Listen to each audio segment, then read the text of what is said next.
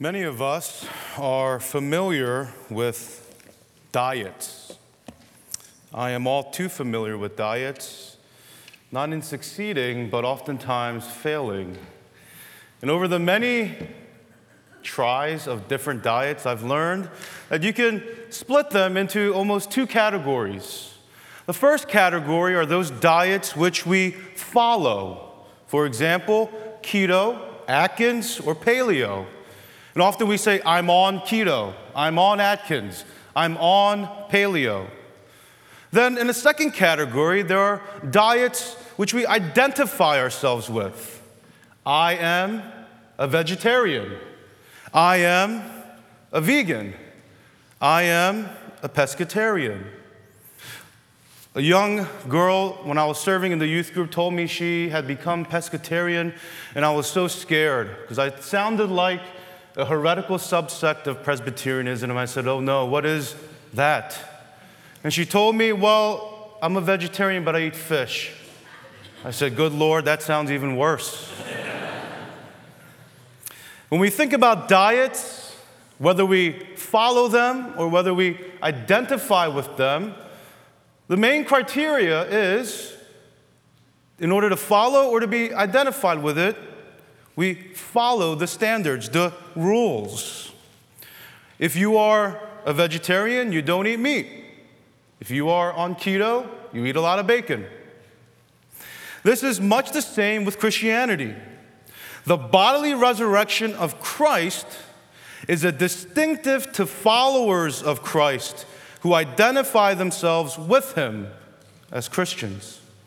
Meaning, you cannot be a Christian without holding to this truth that Jesus was raised on the third day in bodily form. And so today we'll look at our gospel message that the resurrection of Jesus completes the good news of the gospel. And we'll look at three points new beginning, new body, new breath brother mine told me the fourth point should be new balance, but I, I didn't know how to work that in, so we'll forego that one. A new beginning, a new body, and lastly, a new breath. So, the first point, we see that in the new beginning, the resurrection is taking place. If you look in your Bibles in verse 1, it says, Now on the first day of the week. Verse 19, on the evening of that day, the first day of the week. For John, who is writing this, time is most often used to convey a theological point, not a chronological one. For John, time is not so much chronological, but theological. He uses time to convey something we ought to be picking up on or know about God. Compared to the other gospel accounts of Matthew, Mark, and Luke, we see that there are differences in terms of how they tell the gospel narrative. But this point is unanimous. In all four gospels, we see that they begin the resurrection and refer it to the first day, meaning that it is a new beginning, a new era, a new age, a new epoch, a new dawn. It is the start of something new. It's significant. John begins his gospel with In the beginning was the Word, and the Word was with God, and the Word was God. All things were made through him, in him was life. Creation started with the Word of God being spoken, and now recreation starts with the Word who became flesh. In other words, the beginning started with the pre incarnated Christ. But here today in our text, we see the new beginning starts with the resurrected Christ. This means that it is the new beginning for life and the end for sin and death. It's the start of life everlasting, and it's the end of eternal death. Hallelujah. This should cause us to celebrate. This gives us hope. This is a new beginning, a fresh start. And so he promises to all who receive him and believe in his name He gives the right to become children of God and no longer children of sin. In fact, the resurrection of Christ is so significant that the ancient church moved the time of worship from Saturday to what we know it today, Sunday. The resurrection marks the first day of the last days of the old era. The old is passing away, and the new has come, brothers and sisters. The old days under the curse of sin is passing, and the new age of life has begun in Christ. Hallelujah. We see this furthermore as the Apostle Paul tells us in 1 Corinthians 15 that Christ has been raised from the dead, the first fruits of those who have fallen asleep. He is the first fruits from the grave, and his followers are the harvest that will follow. Paul continues that if Christ had not been raised, our faith is futile and we are still in our sin. If Christ remained in the grave, he wasn't resurrected, then our belief in him means nothing. But we see here in John, in his gospel, he gives us a rather graphic showing of Jesus' resurrection. And though we read it and we hear it and we are being told it, John is recording this in such a way as if to almost show us. If we look in verse 1 through 8, we are told that Mary Magdalene is at the tomb of Jesus and sees that the stone that was covering the entrance was moved. She naturally concludes that someone has moved his body. She runs and tells Simon Peter and the other disciple, who we know to be the author of this gospel, John. Upon hearing this, Peter and John then run to the tomb. And it's interesting, I don't know why he notes this, but John beats Peter on the foot race. That's nice. You're writing the gospel. You can add some of those good details. They get there and they tell us what they see. The linen cloths that was wrapped around Jesus' dead body was laying there without the body. And the cloth that wrapped Jesus' head was folded up, separate from the cloth that wrapped his body and laid aside. What John wants us to think about is that if the body had indeed been moved, it would not make sense that they unwrapped Jesus and moved his dead body naked. If it were his followers that moved him, they would never shame their master by dragging his dead, naked body. If it were grave robbers, it's hard to believe that they would take the time to undress this man and take and drag his dead, naked body. Something else is going on.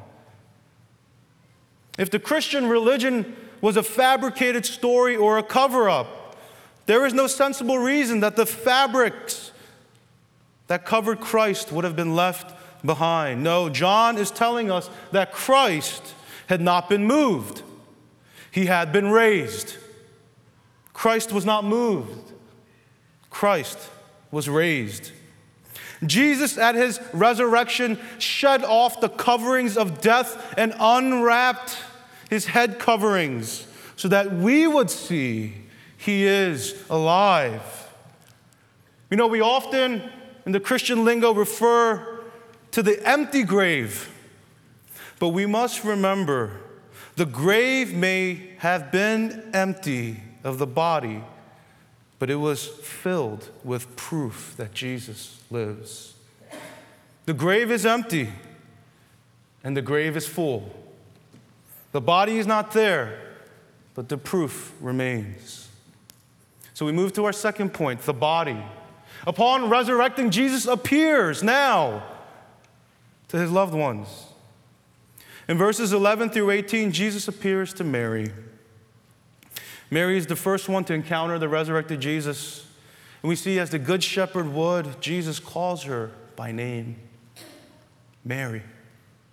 Upon hearing, Mary recognizes his voice and calls him Rabboni and we are led to believe that she was so filled with joy that she clung to his physical body. Though it was the same recognizable Jesus, he was in his new, or more accurately, his renewed body of glory. Jesus then tells her to not cling to him, but rather to go tell the other disciples that he has risen and that he must ascend to the Father. But it's interesting the way he says it. He says, I am going to my Father, also who are your fathers. I'm going to my God, the God who is also your God. Go and tell my brothers this. Upon the resurrection of Christ, the language that Jesus seals and repeats again is this familial language that those who follow him, he now considers not just friends, but brothers. That as he calls God Father, we call him Father too. That as he calls him God, you and I say, My God, my God. Jesus here tells Mary to go and tell the other disciples. Tell them. If the Christian religion was made up, it seems unlikely again here that a woman would be the first to witness the resurrection of Christ. Women at this time would have no legitimacy to claim such truths, nor even be written about in such significant accounts. Especially one, as Luke tells us in his gospel, Mary, who was possessed by several demons at one point.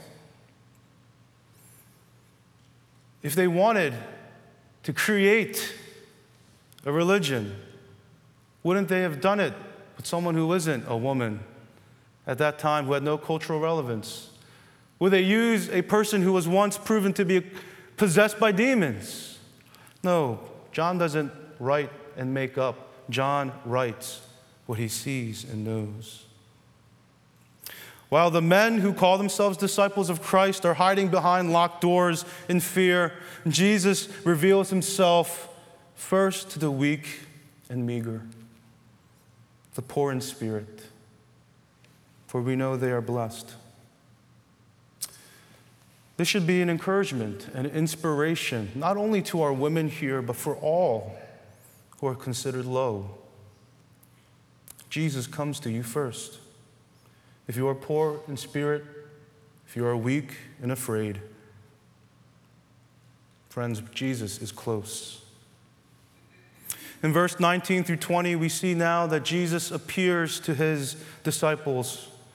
The men are behind locked doors in fear of what the Jews would do to them. They've crucified their master. Now they're coming for the rest. And they lock themselves in a room, afraid. Everything they thought and believed, the one they followed is dead, they presumed. It is over. They'll do away with us too. So they hide. Yet in this moment, Jesus appears to them. He appears through locked doors and he says, Shalom. Peace be with you. Has he not already told them that he will leave but soon return? That they will mourn, but it will be turned into joy? Has he not told them that he will give them a peace not of this world? If they have ever doubted, now they see indeed that he has returned, that their grieving, their mourning is turned to joy, that they have a peace that they don't even understand, but a peace that sinks deep. Now they see. Upon proclaiming peace to his disciples in verse 20, Jesus shows them his hands and his side, the scars that marred the chosen one, the scars that brings many sons to glory. Again, when Jesus appears through the locked doors, we see that it is in the same body, but a renewed body. It is not the same earthly body limited by the material, but a renewed, glorious body, unbound by the chains of this world. If there is still any doubt in us, John gives us an even more graphic account. When we look at verse 24 to 29, Jesus appears to Thomas. Thomas, who is often referred to in the church as doubting Thomas. We're told. Now, Thomas was not with the other disciples when Jesus appeared to them. Perhaps his doubts and fears were so great that he didn't want to be in the same room with the others in fear of being caught all together. Perhaps he was so scared and afraid that he decided to hide apart from the group. Well, the disciples who encountered Jesus already tells Thomas. They say, Thomas, we've seen the risen Lord. We've seen him. But Thomas replies in verse 25 Unless I see in his hands the mark of the nails, and place my finger into the mark of the nails, and place my hand on his side, I will never believe. And I think often when we hear this from Thomas, we think that Thomas's posture is that of this I'm not going to believe that. I can't believe that until I see it and touch it. No way. But rather, I think Thomas here, in his fear, in his doubt, when he says this, it's not a posture of prove it to me.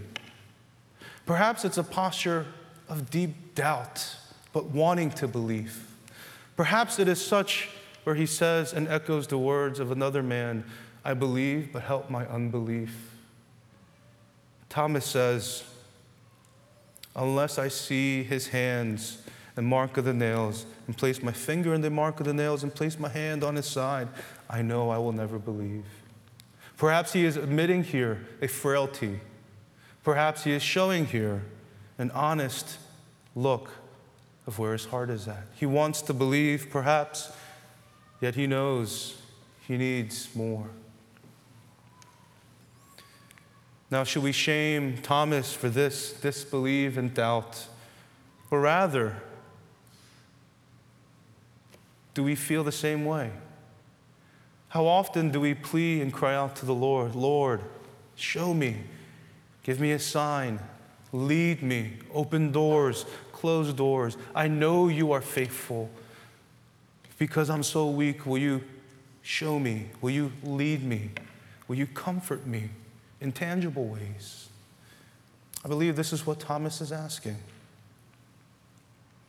And if this is what Thomas is asking, how does the Lord Jesus respond? We're told that eight days later, all the disciples are gathered once more behind locked doors. But this time, Thomas is there. And Jesus appears again as he did before, passing through the locked doors, uttering the same words Peace be with you. In the world you will have tribulation, but in me you will have peace. Peace be with you. And then what does our Lord Jesus Christ do but look at Thomas directly and says, Put your finger here and see my hand, and put out your hand and place it in my side. Do not disbelieve, but believe.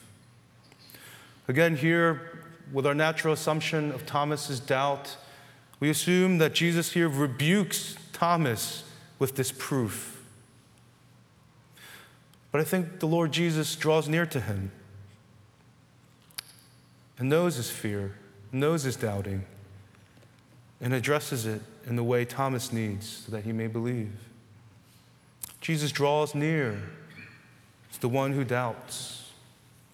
So, brothers and sisters, I will say to you if you are still doubting and you are afraid, and in your heart you say, I believe, but help my unbelief, be encouraged.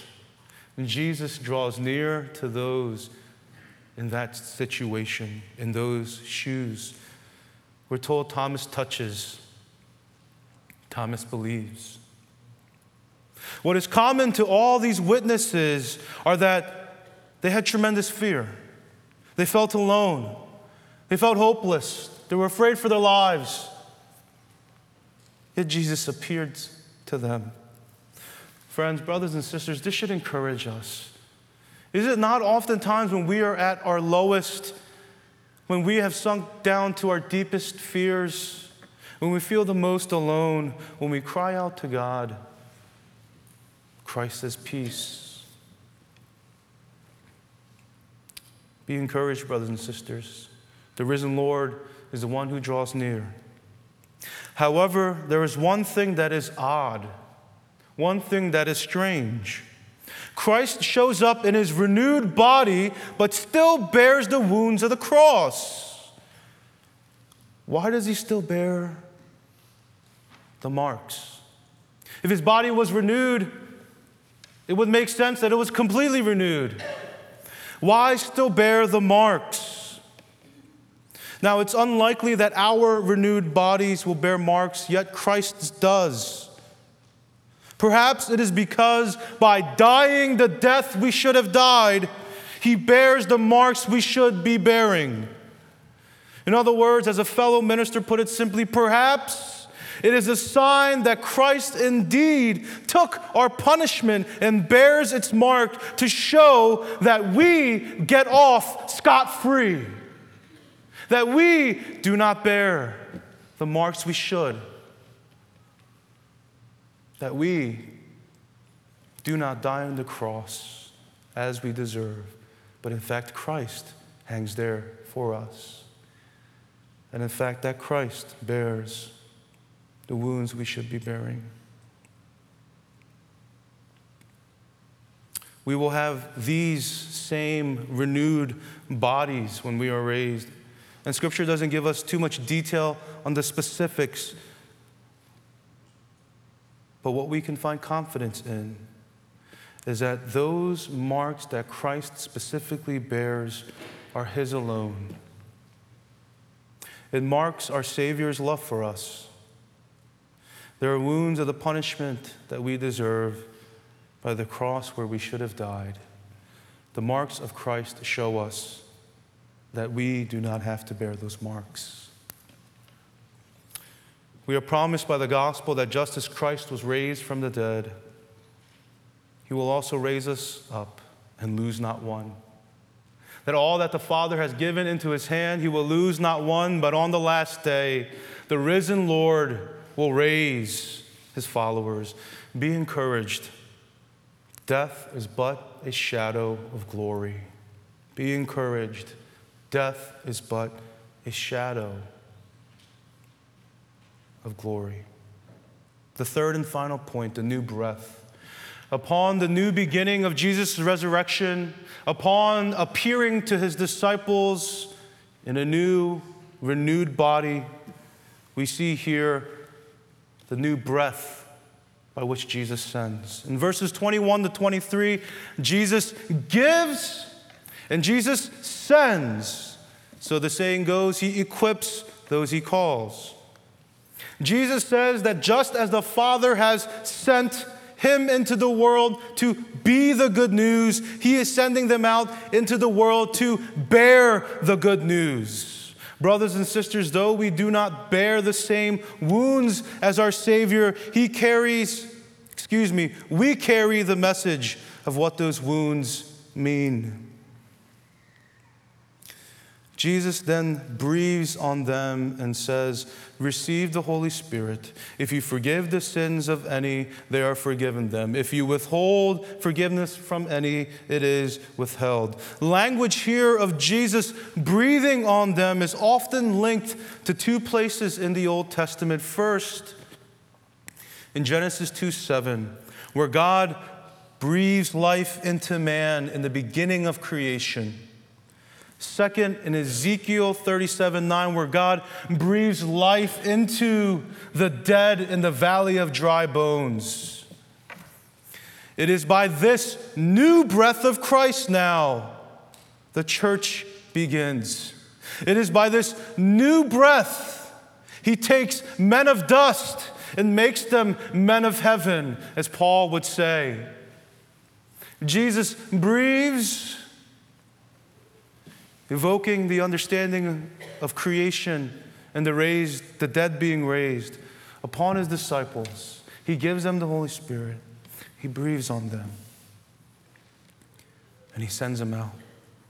Jesus then talks about forgiving sin. By this, Jesus is saying that he has given his followers the authority to proclaim the forgiveness of sin in such a way that by virtue of its proclamation, the forgiveness of God is given to them in the name of Jesus. What we're trying to say here is that when Jesus says, If you forgive the sins of any, they are forgiven. If you withhold the forgiveness of any, it is withheld. That he doesn't mean that we have the final say. What he is saying is, he has equipped us in such a way as he sends us out, we are charged to proclaim the forgiveness of sin found in God. So he sends us. We do not have the authority to forgive sin in the grand way, but we have the authority of Jesus' name who can indeed forgive. Brothers and sisters, this is what we are called to do to proclaim the forgiveness of sin that has been accomplished by the life, death, and resurrection of Christ. In here, in this room, Two have been called to preach to a hundred. But right now, you, the hundred, are being called to preach to the thousands. Brothers and sisters, this is not a charge just for men in ministry. This is a charge to all who follow him to take this good news of forgiveness of sin to the ends of the earth. The two here have been called to a hundred but the hundred are now being called to the thousand. Hashtag Bulgaria. Hashtag Myanmar. Hashtag Coffee Meets Bagel is my mission field. I'm just kidding. Brothers and sisters, God is now calling us, not just those who have been ordained, but those who He calls brothers, those whom the Father calls children. And by the power of the Holy Spirit, He sends us out. Charles Spurgeon, the prince of preachers, said this of the man who is called to the ministry and to preach. But I'm about to do and commit a classic crime here. I'm going to take a quote out of its context just this once, and I think Charles would be okay with it. This he says, addressing specifically men of ministry who have been called to preach. But if he doesn't mind, I will stretch it to apply it to the priesthood of all believers, which are you guys. Listen to what he says. Feel the fire in which he says it about preaching God's word. Begin quote. A man who has really within him the inspiration of the Holy Spirit calling him to preach, cannot help it. He must preach. As fire within the bones, so will that influence be until it blazes forth. Friends may check him, foes criticize him, despisers sneer at him. The man is indomitable. He must preach if he has the call of heaven. All earth might forsake him but he would preach to the bare mountaintops. If he has the call of heaven, if he had no congregation, he would preach to the rippling waterfalls and let the brooks hear his voice. He could not be silent. He would become a voice crying in the wilderness Prepare ye the way of the Lord. I no more believe it possible to stop ministers than to stop the stars of heaven. I think it no more possible to make a man cease from preaching if he is really called than to stay some mighty waterfall by seeking it in an infant's cup to catch the rushing torrents. The man who has been moved of heaven, who shall stop him? He has been touched by God, who shall impede him? With an eagle's wing he must fly. Who shall chain him to the earth? With a seraph's voice he must speak. Who shall seal his lips? And, uh, and when a man does speak as the Spirit gives him utterance, he will feel a holy joy akin to that of heaven. And when it is over, he wishes to be at his work again. He longs to be once more preaching. Is not the Lord's word like a fire within me? Must I not speak if God has placed it there? End quote. Brothers and sisters, I shall preach. Not because it is my job as a pastor, but I shall preach because as the Lord has placed his word upon me, there is a fire on my bones. It is my duty, it is my delight. Many of you have not been called to the pulpit. In fact, you have been called to a far grander audience. Will you preach? May it be a duty May it be a delight. May the word of God be in your heart as a burning fire shut up on your bones. Ignite and preach. Preach the good news of Christ's resurrection. Preach the forgiveness of sins. Preach the hope that stands the test of time. Preach the peace that transcends all things here on this earthly world. Preach Christ's life death, resurrection. Preach that He is alive. He is alive. He is alive. Let me end by how we started by asking you this question Who do you follow? Who do you identify yourself with? A Christian follows the resurrected Christ. A Christian identifies with the living God. Without the resurrection of Christ, our faith would be futile. The good news of the gospel would be incomplete. It would be a dead religion that should have been left in the grave.